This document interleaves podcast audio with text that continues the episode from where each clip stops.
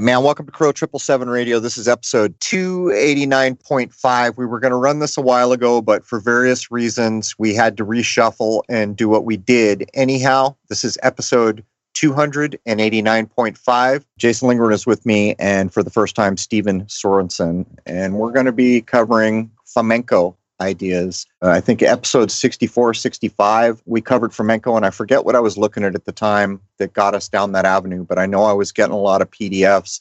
I think typically online, if you do Fomenko searches, there's like 21 or 22 typical packaged PDFs you can get your hands on, but there's really so much more to it. Uh, back in the day, if I'm not mistaken, I was still getting Russian translations, and it is a lot. And for someone with my level of mathematical skill, it's not possible that I could take apart parts of what he's doing. Um, but it's damn interesting to say the least. Uh, part of it, if you will recall from back in the day, was the idea of historical events where someone described an eclipse, supposedly. And that's very interesting. Then the other thing is about the royal family lines, where he puts forth the method to say, hey, man, um, someone's been replicating backwards the explanation for why this royal family matters or has legitimacy, these kinds of ideas. But before we jump in here, I will say wholeheartedly, one person, supposedly an authority in our world, told us the truth. And that would have been, suppose, Napoleon, whether he existed or not as we think. He gave us the quote, history is a lie agreed upon. I accept it all day long for so many reasons that I can't even begin to cite them. But anyhow, welcome, Jason. And a fine good morning. And we've got a lot to go through, so let's go for it. All right. Welcome, Stephen. Thanks for having me. All right. So we've got copious notes here from you. Why don't we just do the introduction real quick? Are you going to have people allow people to contact you? And I will preface if you, in this first hour, give out contact information, you could be overwhelmed. Do you intend to have people contact you? Yeah, I encourage people to hit me up. I have commenting available on every page of my website. So that's at www.ctruth.today. I've also got contact information up there. If they don't want to do it publicly, they can send me an email. And I got social media accounts on the front page of my website. If people want to hit me up through like Twitter or Facebook, I'm really easy to contact. All right, let's get the web address straight so people don't get lost. It's C Truth, the letter C followed by the word truth, C Truth dot today. That's how you will search it out. The name is Stephen Sorensen. That's S T E P H E N. Sorensen, just how it sounds with one R, right? Yep. S O R E N S E N. All right. So let's jump in. Do you want to do a quick introduction about what you've been doing in the realm of Fomenko? Yeah, I'll do a quick overview. So I started learning about Fomenko in I think 2016 is when I started reading his books. For the next like year or two, I was basically just reading the books and checking out arguments against what was in the books. And then in 2018, kind of towards the end of the year, I started a Facebook group about it called Fomenko Studies, where I was going to get more people together to discuss what was in the books and then try and really like this whole time I've just been trying to figure out what parts of it are valid and what parts of it aren't. And that is, as we were talking about before we hit record, it's voluminous. There's so much to go through. Uh, it would take a long time. It's some 50 years in the making. It started in 1973 is when he started uh, researching this and putting together his ideas. So there's a lot of ground to cover. 2018, I started the Facebook group. The posts were getting to be a bit much. And so in 2019, on January 2nd, I created C Truth, originally called Chronology Truth, to investigate the truth about chronology, to figure out what what can we really say for certain and where does it become foggier and foggier and so I've had that website up. I just renewed it again for the next year. So I've had that for almost two years now. I've been uh, dug into a lot of the fundamentals of history. How are things dated? Um, what are the various ideas that are out there? I created a Patreon account if people want to support me there. I listened back on a lot of your shows over the last couple weeks, and a lot of your guests have books. I don't have any books yet, but I do have Patreon, so you could support me through that if you want. I do plan on writing books eventually, but I want to keep learning more before I really put anything into print. And so that basically catches me up. I began pursuing a bachelor's degree in history uh, in the fall here. The semester just ended. So I am going through the academic uh, meat grinder, and it's uh, definitely a trip. Uh, the bar is a lot lower than I thought it was going to be, but maybe that's just because it's just the bachelor's right now. But whatever may be the case, I'm looking into history, investigating it critically, trying to understand where the state of history is at today, what what kind of experts do we even have that exist? And so, as far as an overview goes, that's kind of my background. The Fomenko thing is what really uh, kicked off my severe interest into history. Because if what he's saying is true, then the million of the million plus history degrees that were awarded in the 20th century they're all based upon a false premise. And so it's really like a harry potter book club where they're all real experts on the harry potter world and they think it's reality but it's not. And so to kind of suss out what's true and not true that's kind of the driving goal. I, I approach it from an epistemological standpoint of how, how do we know and what can we know all right. Well, well, you're speaking my language. I'm with you all day long. Um, I'll say it again. History is a lie agreed upon. We have proved it in so many ways that it's almost like you can pick any point in a supposed historical timeline and within five minutes begin to rip critical holes in what you've been presented with. But from the idea of some of the Fomenko work, I'll just give an overview. I don't know exactly where we're going to go here, but one of the things, just to refresh people, is the idea that the supposed history we're aware of could have happened, I don't know, within the last 500 or 1,000 years, something like that. And I'm sure Stephen will zero in on that. So people understand some of the sources here. Uh, Scaliger, Josephus Scaliger. Now, that dude is the only guy in the whole entire world at one point who apparently wrote anything that mattered in Western history. And we've taken that apart. In my view, and I don't think Stephen shares my view, but in my view, he's a Jesuit stooge at the very least. Maybe didn't even exist. Maybe a complete fabrication. Hard to know. But Scaliger is going to be one of the sources, probably the Bible. And what I really appreciate about Stephen's work here is he's doing the Greeks and he's doing the Romans. And I'm familiar with all of this. It's probably been quite some time since I've looked at it. But there are people like Petavius, Herodotus, um, how do you say that? Uh, Thucydides, uh, less familiar with that. Xenophon, Strabo, those are the uh, Greek sources. Then you get up into Rome for Varro, Livy, Tacitus, and Suetonius. These are the reference points we have. But overarching it all, and you just heard uh, Stephen say it himself history is a lie agreed upon. So, what is it? Are we reading about Hogwarts here, is there something more? So, where do you want to jump in here, Stephen? I didn't actually say history is a lie agreed upon, and like you like you said, we don't agree upon everything. I don't technically agree with that because I think that there is some history that we can say for certain, like the fact that you published your uh, episode sixty four in two thousand seventeen. I think that's something that we could both agree upon that that's when that happened. And so history is a lie agreed upon. It's almost like a thought terminating cliche, but we don't have to linger on that too much. But Joseph Scaliger, yes, he was very important. He's considered the father of modern chronology. We do disagree on the part that he was a Jesuit, but only because I haven't seen the information that you have to support your belief. So I'm uh, ignorant of your reasoning for that. But for certain, popular the traditional belief is that he was a protestant. And i think your idea is that the protestants were like uh, crypto jesuits or something of the sort. So a scaliger would be a double agent of sorts. But yeah the ancient greeks and romans the i only put four of them down on our show notes but i've gone through a lot more than just those.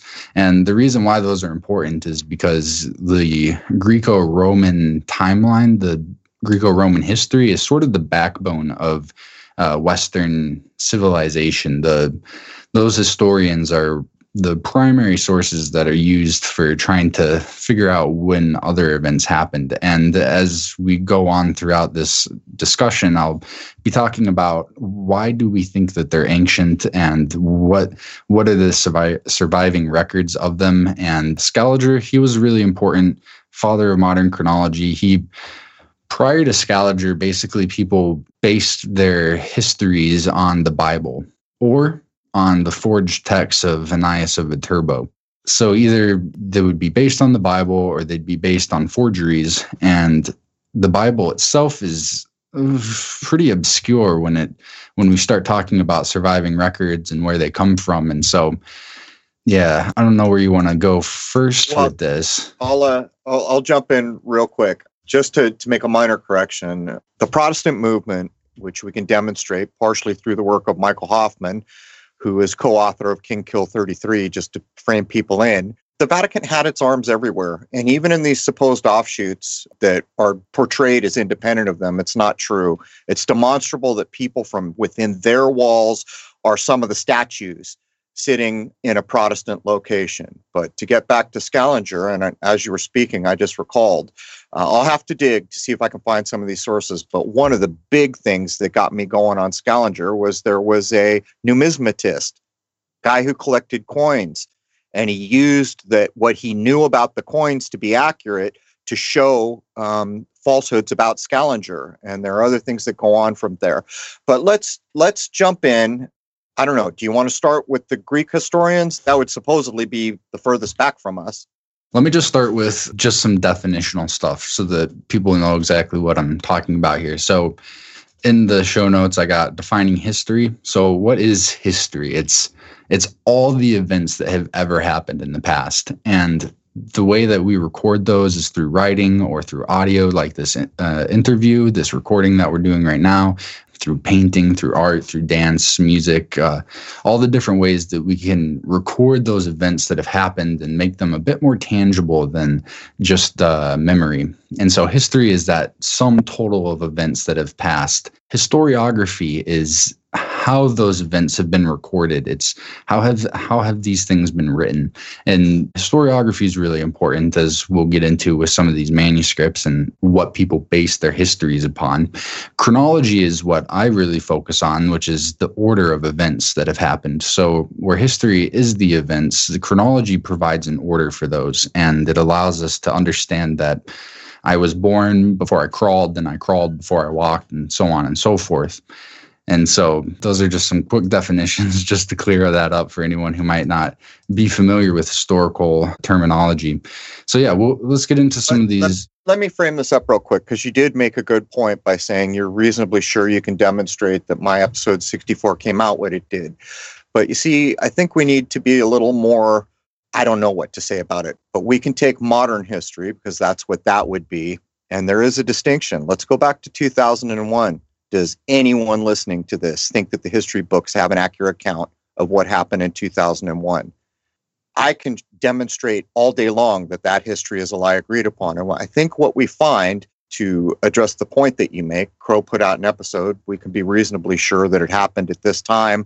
Look, here's a date stamp. The difference being is that what Crow did isn't even really a drop in the bucket in the concerns of historical accounts. 9 11, on the other hand, uh, every major player in the world had a dog in that fight. And so I think it's critical to kind of frame it up in that way. But you were about to jump in. Where would you like to jump in?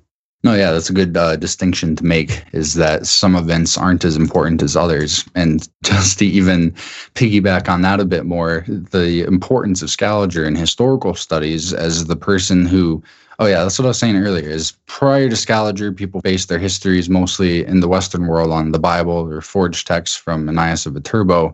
After Scaliger, it kind of opened up the box a bit more to allow non-biblical sources to be authoritative on historical events, and so that's when we start getting into more of the Greek and Roman historians, and the Bible sort of gets put onto the back burner. But with Scaliger being such an important character in history, it may be surprising that I think only one or two people that I've talked to that have history degrees or relevant degrees in uh, history, only one or two people out of like 50 plus have even heard of Scaliger. So it's kind of sad that he is um, evaded getting included in historical curriculums. But to go on to some of these manuscripts, so Herodotus, he's commonly considered to be one of the fathers of history. And aside from the papyri that were found that have some of his stuff, they were all found in the late 19th to early 20th centuries. So One more quick thing before I dive into this is provenance. Not many people have heard of this word. Provenance is the history of ownership or even just the history of an item. And provenance studies are severely underdeveloped. There's even a thing out there that calls itself a manuscript research organization, something along those lines. They don't give any mind at all to provenance. They don't include any provenance information on their website for their manuscripts. And that is such a key thing to have is understanding where this thing came from to determine its authenticity. So good way to introduce fraud, right? No provenance. It's like the chain of custody. Like if you were in a legal court, that would be the chain of custody. If you go over to Tibet, to their religious traditions, they have to track that religious method that they're using, that spiritual tradition, back to the guy who invented it. And so I think you're making a key point here. If you're not going to show provenance, that is an A1 way to introduce fraud. Precisely. And even provenance itself can be faked. And so there was a case earlier this year of uh, two guys that got uh, sentenced to prison for faking provenance. And uh, using dead people as previous owners that never owned these items. And so they were faking provenance to sell items, and it's a mess. And so even provenance itself can become uh, sketchy and needs to be looked at critically before just accepting it at face value. So, Herodotus, the father of history, what kind of manuscripts do we have for him? Well, the principal ones are now we got about uh, 10 or so here the earliest of them dates to the 10th century AD. So Herodotus was around 5th century BC, I think, and that's about eh, 1500 years 14 1500 years after the fact that we finally have one of his writings which leaves a lot of time for interpolation or corruption or complete fabrication and even the idea that he is the father of history is uh, suspect it's it's attributed to Cicero from the first century BC, and he only mentions it in one place in one book that, to my knowledge, isn't referenced again until Petrarch in the 14th century. And Petrarch only mentions it in one place in one book as well. And so that's already removing it again really far from the supposed source. Where's he supposedly getting the uh, information from? What was he referencing in the first place? I am not exactly sure uh, what all he was referencing. Um, a lot of people today don't even think that he should be considered the father of history because there's a lot of fantastic narratives, myths, and legends included. So people try to pass that off to Thucydides, who I'll talk about right after this guy. Let me ask real quick though. Um, in Herodotus, what's the source? Is this the, the Vatican? Did they provide the translation? Do we have any idea where the Herodotus? You know, you pointed out look, over a millennium went by and all of a sudden we got this guy. So what's being implied here is lo and behold, someone found this old manuscript and they translated it, right? It had to at least come into Latin or some Western language for it to be in a narrative that we're probably going to recognize. Um, do you have any idea? Was this a Vatican thing? Was it a royalty thing? Was it the lords of the house of Lord knows what? Do we know where Herodotus got translated? No, I'm not familiar with all that information, but the earliest manuscript that we have is being held in the uh, in Florence in the Laurentinian. So, besides that, it's been dated to the 10th century, and the provenance is basically non-existent. We know it's there today, but we don't know when it got there or how it got there um, because they just haven't posted that that information. And that info could exist out in the world somewhere, but I am not yet aware of it. There are two manuscripts, though, that date to the 11th or 12th century, and then also one that dates to the 14th century that are in the Vatican. And uh, those could both possibly be sources. The manuscripts are generally based upon older ones. And so determining when these were actually written and where they come from is a completely different study. But the main point here with the principal manuscripts is that they're incredibly late to be even trying to take seriously as credible sources for a guy that lived in the 5th century BC, at least until further study is conducted to determine their authenticity. Sorry, I was trying to do a lookup real quick to see if I could answer my own question. Unfortunately, all the critical editions are going to be from the 1900s forward. I didn't have a chance to get back, but what you're trying to do, Stephen, is we should point out to people is further made damn difficult because of the calendar manipulation. Now we've covered at times. Uh, if you go to the the Hebraic ideas, there's a year one in that supposed BC calendar, and then when you get over into the AD calendar, there is no year zero. Or I'm sorry, there is a year zero in the Hebrew. There's no year zero in in what's tied to the New Testament and the Vatican. Um, to put it in further perspective, uh, and this isn't even all the way back. There's supposedly a calendar from Roman times uh, with 10 months. All right. That's why it's claimed, one of the things that is claimed, why Sept, which is seven, is our ninth month, because more months were added. But we're also told from history that Caesar woke up one day and said, My God, uh, it's wintertime and yet we're in June. This can't be right, which I don't accept for a second.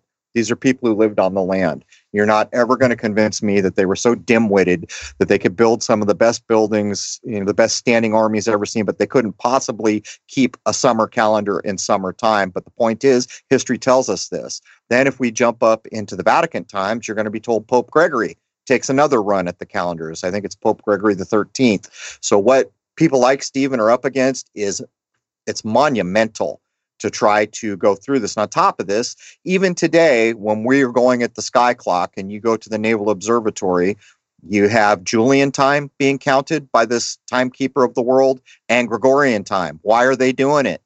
Point is, is this is so complex, and I think people should be aware of that, Stephen. Yeah, it is incredibly complex, and I'm only one person. I can only do so much on my own. So that's why I do invite people to hit me up or contribute. I got commenting on all my pages.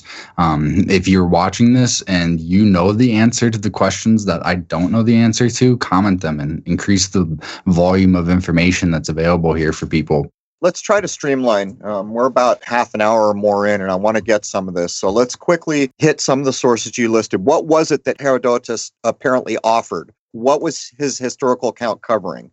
It's Greek history. I'm not as familiar with actually what these people are talking about as I am as how their text got to us today. For Thucydides, it's an easy answer what he was talking about. He became famous for his history of the Peloponnesian War which they consider him the father of history because he was the first one to kind of use primary sources. He went to people supposedly that were viewing the war itself. And so it was less mythical and more based in reality. Isn't and now, now I'm stretching my memory, and I know I just said Actium to you before we started recording, but isn't the Peloponnesian War one of the ones where there was one or two uh, celestial events that Fomenko latched onto? If I'm not mistaken, I think there were three eclipses recorded mm. in the history of the Peloponnesian War. And so, yeah, with Fomenko, there's with eclipses and trying to date eclipses, having three in a row, having that lineup like that, that really limits the amount of possible areas in history that that would be able to occur. They were split by a certain number of years in between each of them. And so those three could only ever happen, say, once every 1500 years or so they would line up to be to be plausible and one thing that was noted in the early 20th century this might actually be interesting for anyone who's not aware yet but uh, leading up until like the 1970s, astronomers were familiar with the fact that the further back you tried to calculate eclipses, the more off the mark they would be. And so in 1972, Robert Russell Newton caused quite a stir when he made assertions that Ptolemy, the guy who wrote the Almagest and is responsible for uh, really one of the foundational points of the theory of precession. Newton asserted that he was a forger and a liar and a fraud.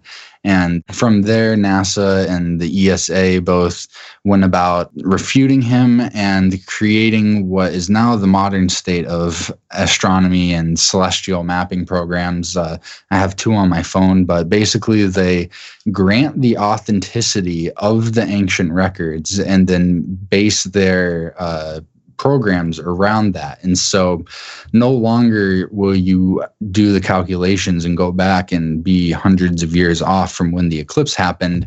It will happen precisely on the day and the time that the records supposedly say it happened. it's just not very legitimate in my opinion to do it that way to grant these really so for example and i know we got to streamline this but for thucydides again another 5th century uh, before bc historian his earliest record was supposedly written in the 11th to 12th century. The provenance for it is really weak and that's how it is for just about all of them.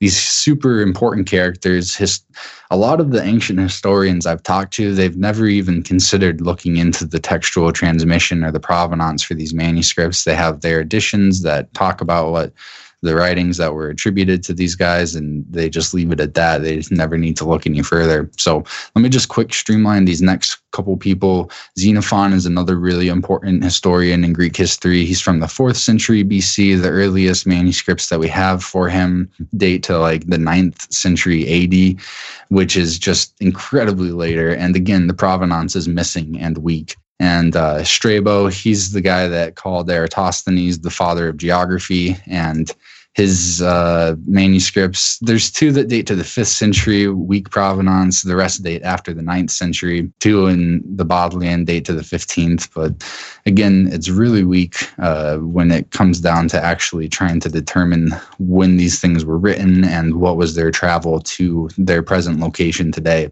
Geography is important for history because geography and chronology have long been considered twin disciplines. They're the eyes of history. They're the ways that history is able to view the world, where chronology gives the order of events that have happened. Geography gives a location to them. And so without geography and chronology, history is a absolute mess of information. Well, it's kind of where we are, but I would point out there's no chain of custody. And on the face of it, in any other discipline in this world, that would be an instant problem. Not so for history. But what we find a lot is that the Vatican got a hold of things, or people who were under the sway of the Vatican, like the royal family of whatever in the hell in Europe. But what we can further find is if we go into the educated classes at this time, what languages were they speaking? There was a time and not too long ago, when many spe- people uh, in the upper crust learned to speak Greek because they wanted to read the Iliad in Greek. They thought that was important to read it in the original language. But as you go back further in time, what you find is the educated class were interested in certain texts. And this becomes a big problem with history. But to get back what you were saying about the eclipses, I think that's one of the most valuable ways that we've ever seen this gone at. And whether or not you want to accept that they're getting down to the day of when the eclipse is. And by the way, I think they're damn close. But to me, it doesn't matter. I would like to know the exact day, and there should be a way to get to the exact day. But I think what we know is we're not 500 years off here, right? We're in the ballpark. And when you're ballparking long periods of time, it can start to really demonstrate really, did this happen this many millennia ago? Is a hell of a lot closer to us? And I think that's the real value there. And to get back to the point of the Vatican, it is claimed that as they started to come towards the Renaissance, they were using Ptolemy and Manilius to try to catch up on their sky clock chops. But at the same time, around the 14th century, sometime in that neighborhood, they start introducing the globe. And then you referenced, um, I think it was Newton. You referenced that he's saying these guys are all full of full of prunes. They're not right this is illegitimate. And that comes down to the idea of what's being represented by that globe. So they want you to accept we're on a spinning globe that's going faster than a speeding bullet, it's faster than the speed of sound, actually. And it's in orbit faster than a speeding bullet. And so what the whole precession of the equinoxes wants you to accept is somehow the spin of this thing that I've just described is off a little. It's wobbling like a top. And that's really where another idea has been introduced that further makes it damn near impossible to think in the terms that we would like to think in. And I know I rambled a little bit, but it's just to try to frame up how massively complex all this is. Yeah, there's a lot of key points. And yeah, the Vatican definitely was a center of scholarship. There was a lot going on there. It's interesting that both Scaliger and Casaubon, both of them were considered the most learned men in Europe during their time. And both of them are convicted forgers. They both fabricated information to suit yep. their goals. And to what degree it's difficult to say because uh, determining a forgery is a d- very difficult task if if it's even possible to do, since the ultimate goal of the forger is to create something that is so close to the actual thing that uh, it's indistinguishable from the original. And so the best forgeries are those which have yet to be discovered and which are potentially impossible to discover. There was a Greek chronology forged by um, Scaliger. And like you were saying, with the written in Greek, he he wrote it in Greek and presented it that way. He didn't say it was ancient, but it was it's kind of assumed that that's what he was going for was presenting it in a fashion that people would think it was an actually ancient text when it was not. So I, I think there's some critical points to make here, and damned if I wish I wouldn't have thought of this yesterday. I could have looked it up. I'm almost certain that one of the sources I found was a numismatist who used coins that somehow related to the Scaliger narrative that proved it was just complete nonsense because this coin can be proved to be minted at this time. Um, that's a bit like saying Crow put out episode 64 in my book, right? It's a coin on the face of it, you're not going to have a million dogs in the fight that are concerned with the narrative about this coin. But nonetheless, a coin is stamped, it's minted. Um, I think that's one of the things. But here's one of the things I opted for because of the mass, the mountain of complexity that you have to deal with going with the things we're talking about. I boil it down to a simple way to think about it. So, is the Vatican the source of this information? If it is, what do I know about the Vatican? Do they lie? Yes, they do. Guess what? I can't accept it. That's my thinking out of the gate. Now, it doesn't make me stop looking or stop researching, but at the very foundation, I know this information came from a place that has told lies so monumental as to have affected almost the entirety of humanity. And so you're getting at the roots of things. I think one of the reasons Scaliger isn't accepted in a lot of these things is I think most people at this point accept that he was fraud, forger, among other things. But I just don't know how to better illustrate what we're up against when we actually want to be able to say this is some real history. And sadly, I think most of us would agree, and this is an assumption, that in the catacombs of the Vatican, there are almost certainly things that would clear up this crystal ball we're trying to peer into immensely. But again, that's an assumption because we can't go down there to look, right?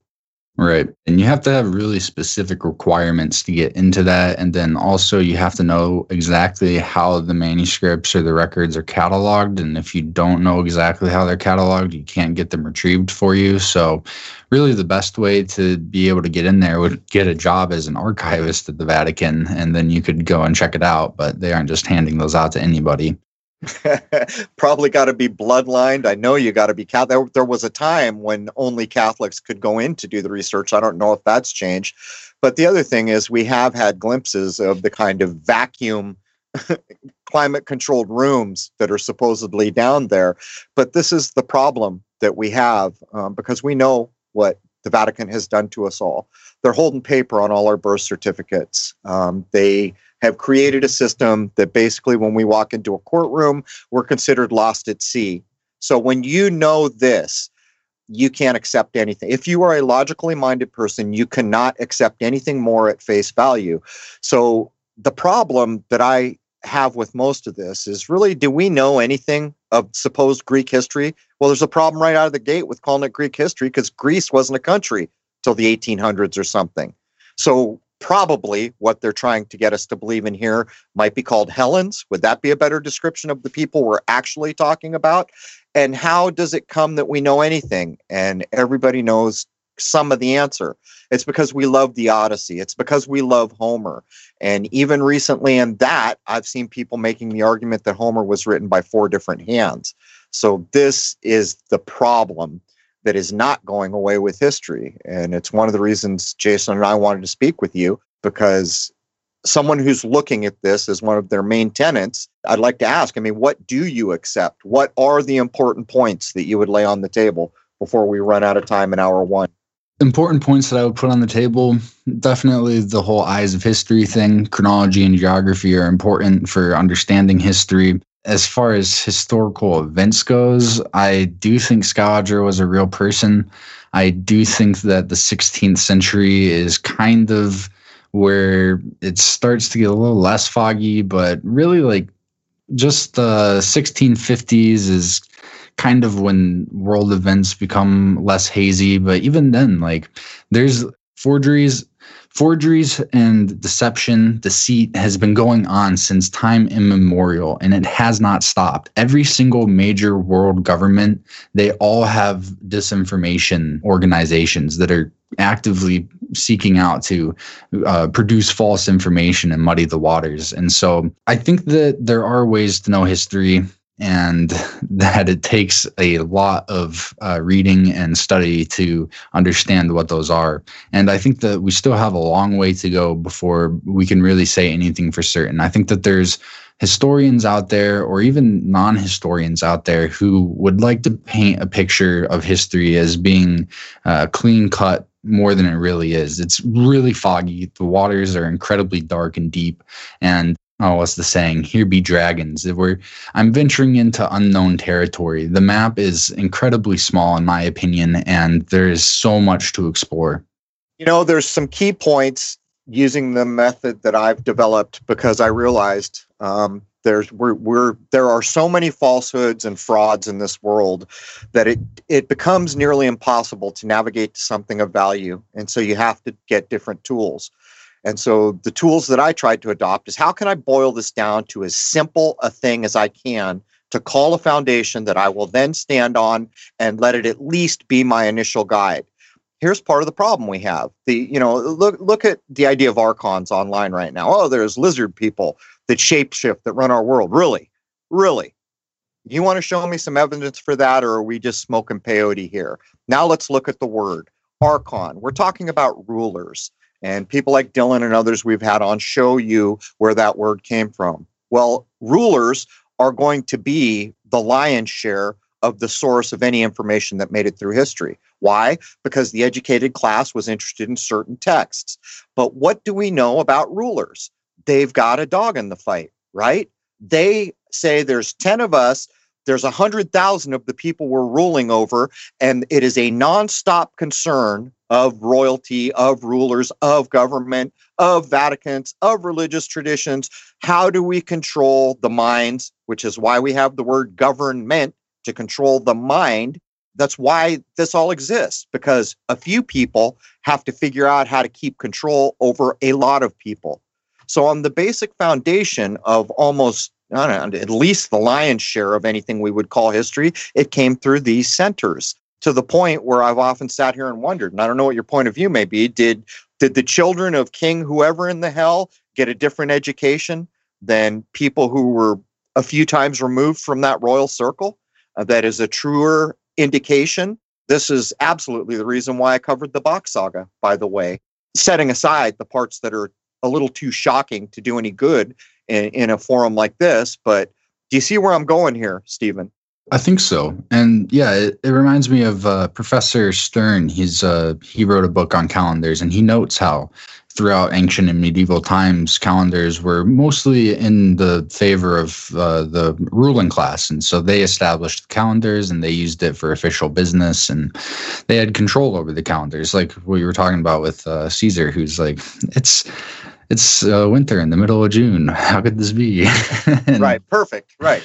And then also further uh, talking about the split between educated people and uneducated people. Bertrand Russell mentions this in his Impact the Science on Society, where the educated class is so advanced that the public education, the common people, they'll have generated convictions that they really strongly believe in, but they have no clue why they believe in it, which is something that I've found to be confirmed when I talk to a lot of different historians that say they really have an interest in ancient history and that they believe all these events happened. And then they've never even considered looking into the manuscripts of Varro from the Varro, who established the day that is traditionally accepted for the foundation of Rome. And um, we didn't even get into the Roman historians, but I could quick hash them out. Varro from the second to first century BC, his earliest manuscript dates to the 11th century, and it's incredibly obscure. Livy is another super important Roman historian from the first century BC to first century AD his manuscripts are incredibly obscure. Almost nobody's looked into them. Tacitus is another super important one, especially for Christians. And uh, his stuff is incredibly obscure. He's from the first, the second century AD, and uh, his works don't date until I think like the 16th century or so, 15th, 16th century is when they start popping up. Suetonius, again, is another important Roman historian who lived in the first to second century AD, and his stuff is really obscure too. The earliest of them date to the 10th century, the rest of them date even later, and almost none of them have provenance uh, research done on them. Well, this is one of the reasons why I wanted to respect the Fomenko idea, because what you just said is provable. You go to some history place where you're going to learn history, and these dudes aren't doing it not only are they not doing it, they're accepting everything at face value. They're memorizing all this timeline, which can't be authenticated when it's really not that difficult. As a matter of fact, let's do it right now. Let's take Caesar's supposed claim that I woke up in December and the calendar was in July or June. In other words, it's wintertime, but our damn calendar, criminy, criminy, it, somehow it's slipped half a year out. Well, let's do what Sherlock Holmes would do. Really, okay, Caesar of Rome, did you have grain this year? By the way, did you have wine this year? Because wine comes ready to make every year in September by whatever calendar you want to use.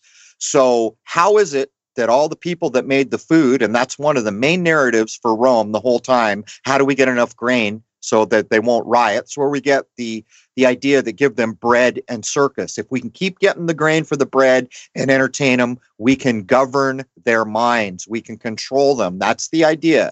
The whole time the food was being produced in fields, the field is locked to the sky clock. It is therefore not possible to have a calendar that is slipping, or if people were following it, they would know full well that planting time or harvest time or whatever time would not be right.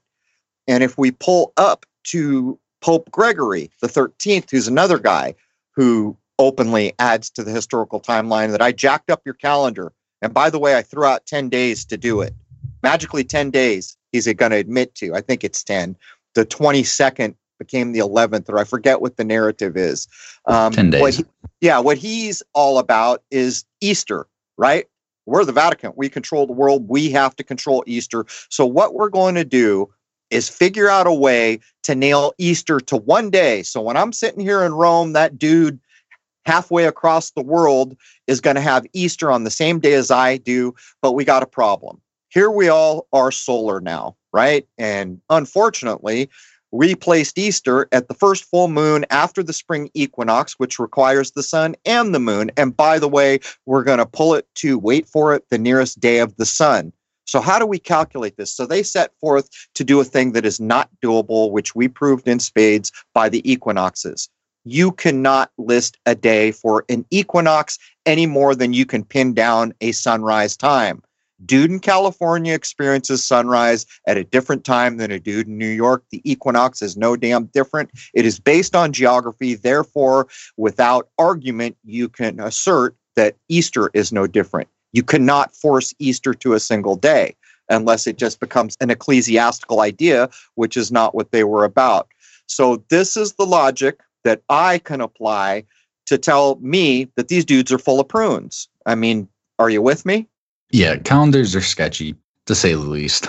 We got about 10, 15 minutes. Let's try to close with something that'll lead our way into the hour two. Um, we kind of breezed through the ancient Greeks. Do you want to pause on the Romans for any reason? Uh, nah, I, I already ripped through the few Romans that I was going to talk about, but we can talk about the state of historical education today. So, in the last week and a half, I put together a few different articles. Originally, my question was when was the first bachelor's in history awarded? Because that's what I'm in school for right now. And I'm curious, like, how long of a tradition has this been? And to my knowledge, literally nobody else has wondered this. Like, how can you go to history, like, go to school for history get your bachelor's, then your master's, then your PhD in history and never wonder what the tradition is for these different degrees. I don't know. Maybe somebody out there has done this research, but it's not posted anywhere I could find. And so I conducted some research of my own. It looks like around the turn of the 20th century is when they started giving out degrees in history. It really wasn't even until like the 1880s I think, that history started becoming a discipline of its own. Prior to that, it was kind of just a footnote in like the subjects of physics. You would learn a little bit of the history of physics or the subject of mathematics. You'd learn a little bit of the history of mathematics in your mathematics course. But as far as history as a discipline of its own, that's a relatively recent phenomenon it looks like it possibly started around the turn of the 20th century, but definitely by the 1950s, it started skyrocketing. Bachelor's, master's, and PhDs were starting to be handed out. And 1950s, that's really late to the ballgame of historical understanding. So as I was looking for this, I was curious, well, when did so colleges, universities, and institutions, they have different departments. And so they'll have a department of mathematics or a department of physics. And subsequently, they have a department of history. And I was curious, when did these departments get established? And so I went to check that out and I posted a study. There's a uh, website called QS World University Rankings List yeah, QS World University Rankings, and it lists different um, top colleges for different types of studies. And so I'm a history student. I wanted to know what the best universities for history were. So I made a list of the top 50 universities for history. And I went through and I published when they were supposedly founded, then when their history departments were founded, just off of a brief investigation on their website. And what I found was that less than a fourth, so 24% of the history departments for the top 50 universities in the world for studying history 24% of them included the information on when their history department was founded. 24%, that's 12. I think 12. Uh, yeah. But still, like only 24% of the world's top ranked history universities included information on when their history department was founded, which is kind of sad because that's what their whole gig is history. And they forgot to post the history on their thing. And so that, like, kind of blew my mind. I was like, really, guys? Like, this is what you're doing right now? You forgot to include this vital information on when your department was founded? And maybe it's not too bad of a thing. Maybe uh, that's just how it is with all the departments in the world. Um, maybe they just don't care about when their when their departments were founded. So I continued my research and posted an article. I just I picked uh, department uh, statistics departments as my next thing to look into to see if their departments posted their history because I like statistics, I like mathematics, and I found it interesting. And I just had to pick I had to pick a department to look into to see if they would post their history. And sure enough, the statistics departments and I did statistics slash mathematics departments if uh, the universities didn't have history. So for the same universities, the top 50 universities for history a lot of them did have statistics departments and their statistics departments have better established history than the history departments do which just blew my mind again. They had 275% more uh, of their departments so 66% of the statistics and math departments that i looked into had their history information included when only 24% of them had their of the history departments had their history included, which is just like these are the top 50 schools for history. I don't understand how they could have let this slip. And this is uh, the first podcast that I'm even talking about this on because I did this within the last week and a half or so. And uh, I really hope that they either hear this or they look back on it and they update their information because that is, in my opinion, really sad that they would have a slip up like this where the history departments are getting topped in history by the statistic departments who are not necessarily interested in history at all. But further than that the statistics departments a lot of them had in-depth histories for their departments like who all has been working in it where did it start from what's the state of it today and the history stuff. Uh, it was not as good. And so I, I just found that to be really interesting. I figured I'd share that. And hopefully, if you ever go back and look at these websites and they have the information updated, it, chances are it's because of me. Because uh, I looked into it and I pointed this out because apparently nobody had yet. I would imagine if you emailed them. So I'm not.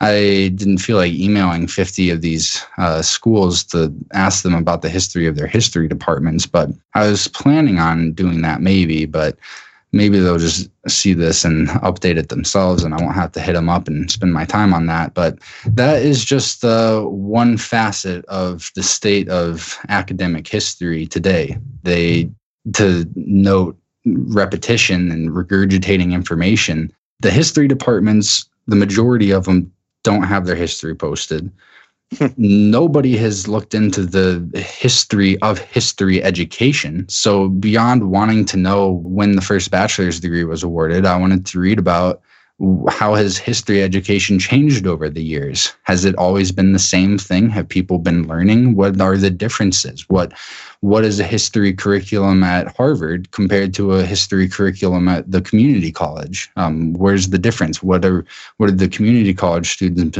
missing on if anything? That is so interesting though what i would point out uh, it's almost like we could imagine uh, in the 1800s someone's idea of history would have been they read the classics. I mean what do you think yeah, no, yeah, that's just about it. They would read the classics and they would maybe read the ancient historians, uh, potentially medieval historians. In history, the most popular field it looks like is modern history, specifically modern American history. And then there's a smaller portion of people that are interested in biblical history, specifically New Testament, first century, maybe a little bit Second Temple Judaism type stuff. And then there's a smaller portion there that studies ancient history, and an even smaller portion that studies medieval history. And as I just pointed out earlier in this episode, you can't really study ancient history without appealing or resorting to using medieval sources as evidence. And so if you're not familiar with medieval history, I'm not I don't think you really have solid footing to be talking about ancient history. Well, there's another problem here because in in the way that this is getting laid down, and I got to ping Jason, I can hear his gears turning about the Rockefellerization of education um, by the timeline you laid down for when we decided to get around to making a fragmented, which is what I consider. It's not a holistic view. You, you're a specialist, right? It's like the foot doctor foot doctor can't cure your hand, can he? you know, doesn't a doctor isn't a doctor's concern the entire holistic being? But that's kind of like what we're talking about. But but my point would be, is there's a, almost no history outside of the idea of Roman or Greek in the Western world. And even though we know places like China, which were big, there is a history there. We're just not very aware of it. And by the way, we can't pronounce their names. Jason and I were just talking about this like a day or two ago. But what do you think, Jason? This this totally smacks of the kind of Rockefellerization of education, doesn't it? Oh, sure. Compartmentalize everything and only give each individual what they need to get by and keep everyone in the dark as much as possible and pump them full of so much nonsense that they're arrogant beyond all belief that they are the holders of the keys to knowledge and the rest of you are idiots. This is what they do over and over and over again, especially with doctorates. Well, it's ironic. It's it's almost like everybody has a general idea of they want what you want to accept him, but it's based on like these magical races. One of them is the Greeks, which didn't exist until the 1800s. There was no Greece. Um, what were they? Were they Argives? Were they Hellenes? They they were something else. Clearly, there's ancient places there that we can look at. Um, but if it wasn't Greek, it wasn't Roman, or what's another one? Maybe like the Vikings it's really weird how everything has been segmented into consciousness and then edu- or uh, entertainment gets a hold of it and they they you know latch on to those narrative moments that they want to sink into the timeline deeply like antony and caesar's battle and cleopatra with her snake and all these other things which just seem like so much theater to me at this point so, yeah, as we segue into part two, we can talk about theater and the Bible and how potentially the Bible started out as a theatrical play instead of a historical record? Well, I was just recently doing research on that through what was it? Part of it was on, I got a hold of the Devil's Pulpit 2. Uh, I guess I'm with Dylan. The Devil's Pulpit 1 is a better book, um, but there's still clearly important things. But he cites all kinds of, like, he is big on the chain of custody. And so what he does is he cites his sources, older sources, to get back to like the, the supposed Chaldeans uh, in what I think would be modern day Iraq uh, which currently is peoples who lived in a very Muslim world that were a lot of them were Christians, apparently ancient Christians. It's all very interesting, but he's tying so much of the biblical narrative uh, to the priest class there. Although I don't think it's any secret at this point. There's a good 25, 30 different cultures who we can illustrate key points of, of that narrative. But I don't know why that upsets people to me, it just underscores the importance. Like, if you can find 25 or 30 cultures that were working from the similar narrative, there must be something very important about that narrative, right? I mean, that's the way I take it. Stephen um, can be found at ctruth.today. That's the letter C, followed by the word truth, all run together, lowercase dot today instead of dot com and you can locate him there. We're going to come back for hour two and i'm going to really want to try to dig a little more into Fomenko's new chronology. I found it all very interesting and i'll say it again. Um, if you go back to the episodes i mentioned earlier what was it 64 65 i believe there may be links within the, the comments to a lot of the pdfs but if you search online, there's commonly, I think, in the neighborhood of 22 PDFs of Fomenko's work that get passed around quite frequently. I will say that those what you're mentioning right now, it's 23 ebooks and they've been uploaded illegally. I would advise people not to use those and to instead go to the five volumes that have been published in English for free. They're all available on the internet. It's a seven volume series. The ebooks are just fractured versions of those. The 23 are based on the seven, but those have been uploaded illegally, and the publisher has requested them to be taken down, but they have not yet been taken down. I actually just saw them again earlier today. Good to know because you always want to get as complete versions as you can. And that's another problem with using the internet, isn't it? We had this problem with uh, downward work being so fragmented and pulled apart, and people just grabbed it and did what they wanted. But that does bring hour one to a close. Join us on the other side for uh, hour two of episode 289.5. That's crow777radio.com, C R R O W 77radio.com. And I'd like to wish you all a happy, healthy, and higher minded new era. There it is. Cheers.